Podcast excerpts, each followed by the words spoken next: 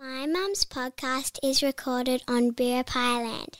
We pay respect to the elders, past, present, and emerging. Welcome to How to Run a Successful Business and Still Have a Life. I am simply Stacey Morgan. As a mum of three and owner of three successful businesses, I'm acutely aware of the juggling act that is parenthood and entrepreneurship. Join me for bite sized business tips, served simply, without ambiguity, aimed at helping you boost your productivity and give you more time in life for the things that really matter. Each week, we're talking motherhood, marriage, and making it in business. Let's get started. Hello, welcome to How to Run a Successful Business and Still Have a Life. My name is Stacey Morgan, and today's episode is brought to you by simply you and I. If you've been putting off sitting down with a business coach or a business mentor, somebody who can be your sounding board, somebody who you can throw ideas back and forth with, then please jump on simplystaceymorgan.com, check out Simply You and I. We can sit down together for one, for three, or for six sessions, and we can nut out some goals for you for the future to make sure that you are indeed having a successful business and still having a life. Today's episode is all about nurturing your customers, and we this is part one of a three part series, all about customers and nurturing the customers um, that we have, and also bringing new customers in in order to nurture as part of our ecosystem as well. For so many of us, we you know work so hard. We focus so much on getting customers, new customers in the door and bringing new customers in. And once they're in, that's kind of it. We just work on getting more people in the door. you know, I I talk a lot, and I was talking um, in the middle of this year. Thanks, Benny. That's my beautiful dog, Benny. Sorry about that. I talk a lot, and I was talking this year um, in New York about, you know, doing a keynote presentation where I was speaking about the importance of nurturing our customers. And I you know got people to raise their hands in in the audience and talk about who would want more customers who who wants more customers and you know every hand in the room goes up it always every every hand goes up because people think that the key to a successful business is getting more customers I like to flip that a little bit. I think the key to a successful business is nurturing the customers that you have and giving them a really exceptional like um, experience as part of your offering. And so if that is you, if you are somebody who is thinking more customers, more people in the door, more customers, more customers, more money into Facebook ads, more, you know, brand new website, all of the things, I really encourage you to think um, a little bit, you know, to flip that thought a little bit and to think today and for the next three episodes about how you can nurture the customers that you have. Now, we've talked about this before, but um, mapping out the customer journey as part of your um, teamwork or your team building that you do with the people in your organization is incredibly important. Firstly, it gives you a really good understanding of where you know your customers are how they come to you how they find you and then how they stick around and what you're doing in order to make sure that they are going to stick around so i encourage you if you haven't mapped out your customer journey to grab a blank piece of paper and draw a horizontal line and i want you to start on one end on the left hand side by writing all of the ways in which your customers can find you perhaps that is that you do ads in the local paper perhaps you do a newsletter um, email. Perhaps you do a mailbox drop. What are the things that you do in order to tell people that you exist, that your business is out there, that it's happening, that it's thriving, and that people should get involved? And then I want you to think about okay, once they come into the business, once they've, you know, hit purchase on on our website or they've come to our shop and, and bought something, what happens next? Because this is where the absolute gold is. This is where the fortune is. The fortune is in the follow-up that happens in these moments. So do you have systems and processes in place in order to capture really important information um, from customers? And, you know, I, I said before I was in New York a, a couple of months ago and they're really good at this. Every shop you go into, you cannot get out of without giving them your email address, no matter how much you don't want to. And, you know, it was really annoying at first, but then I just got used to it. Everybody is doing it over there. And I'm not saying that you want to be the annoying business, but I tell you what, those experiences that I had in those stores, you know, that I that I don't get at home, if they're if I'm on their emailer list, which I am now for so many of them, when they're getting into, I'm opening those emails. I'm, you know, I love that skirt that I bought, so I'm looking at what other skirts they have, and and you know, becoming somebody who is loyal to that brand. So there is something to be said for the follow up that happens in those moments after somebody has purchased from you. If they are coming into your bricks and mortar business, do you have a, a system in place to ensure that you capture their details, or do they just give you cash and walk out and that's it? Please don't tell me that's how it's happening in your business. And if it is, then make make some changes and, and put some processes in place to make sure that it doesn't continue. And then of course, once you've got their details, what are you doing? What happens what happens now? How are we nurturing the people that we have? Are we getting in touch with them regularly? Are we reminding them that we're still there? And, you know, people say that they don't want to be emailing their customers because they don't want to be annoying. They don't want to be that business that's annoying.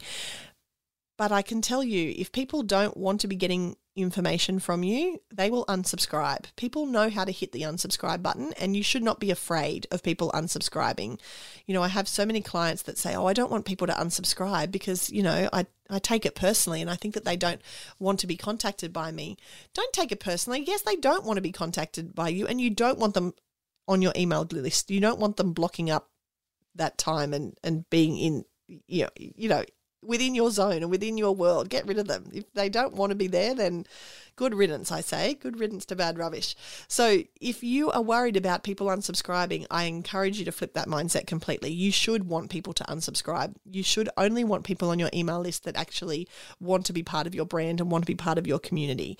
And then I want you to think about how you're nurturing those people that are there. Is it that you uh, have a monthly, weekly, yearly for some people newsletter that you are you know telling people about what's going on. And you know we use the 80-20 rule when it comes to you know 80% of sharing and 20% of selling. You don't want to send out a newsletter that's just an ad for you know every second thing you have to sell.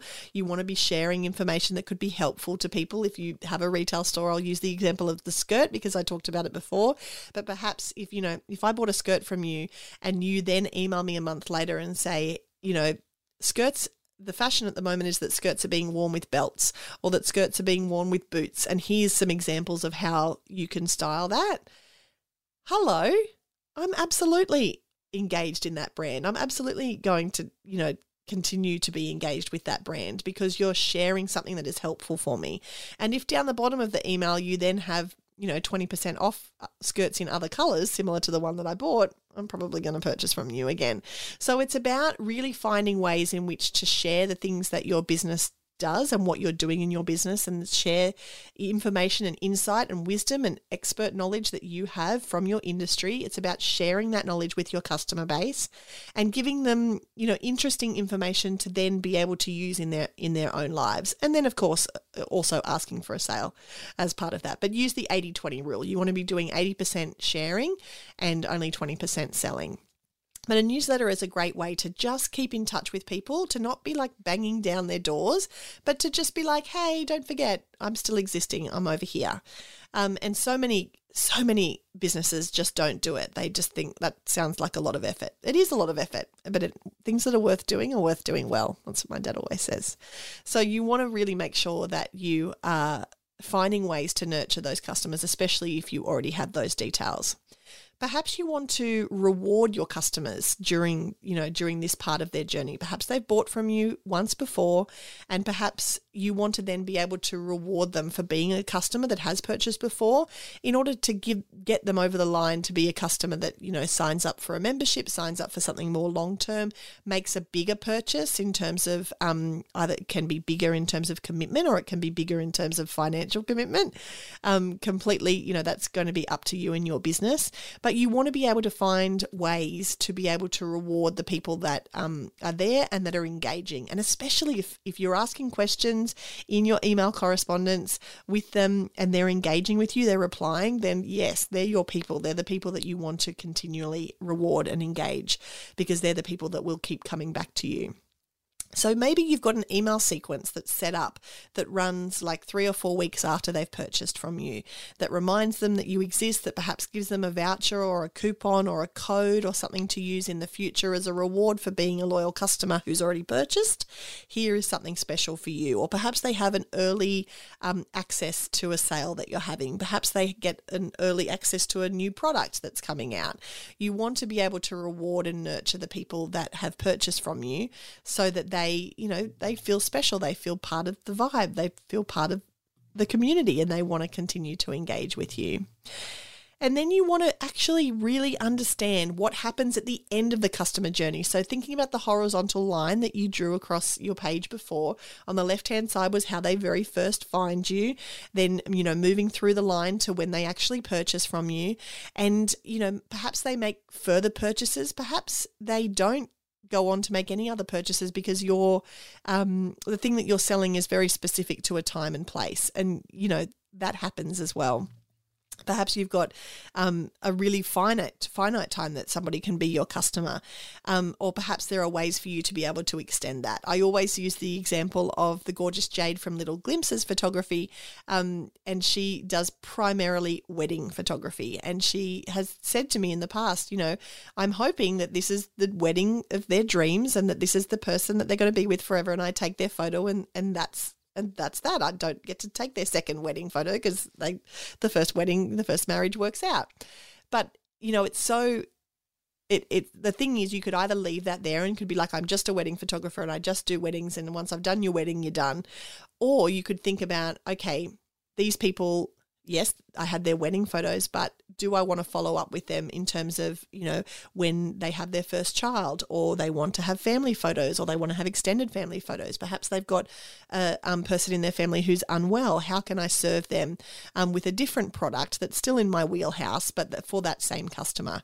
So you want to think about what happens at the end of that horizontal line. What happens? Is there an actual endpoint where, you know, that's they've bought everything they can buy from you and, and that's the end? Or is there something that, you know, there's a natural progression that happens there?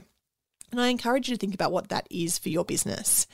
When it comes to nurturing your customers, you might be listening to this podcast and you might be the leader of your team or you might be a member of a team. The part that some people leave out that can be really powerful is the communication part. So, not only is it important for you to know this information and for you to think of ways in which um, to improve your customer journey, but you now need to be able to go and pass that on to the people who are actually going to action it. So perhaps there is somebody else that's in charge of your email marketing. Perhaps there's somebody else that's in charge of your social media. Perhaps there's somebody else that's at the front door that's, you know, that is the meet and greet person that meets, you know, people as part of that customer journey all of this knowledge and the importance of this nurturing needs to be communicated with them. So I encourage you to choose one step in your customer journey this week that you're going to improve. Find a way to make it better.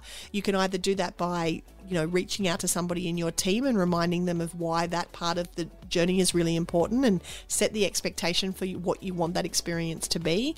Or perhaps it's something that you need to talk to your entire team about Perhaps it's something that you're going to rehaul altogether. I would love to know what is working for you. This is part one of a three part series on nurturing your customers, and mapping the customer journey is a really important part of that. So I encourage you to give it a try.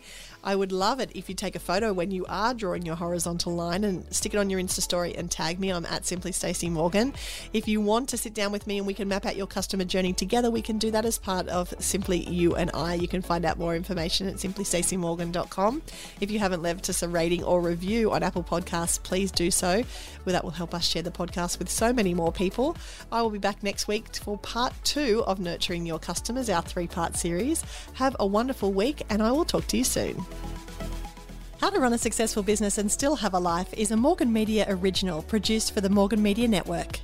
Work with me one on one or in one of my many group coaching programs. It is possible to run a successful business and still have a life. You can find out more at simplystaceymorgan.com.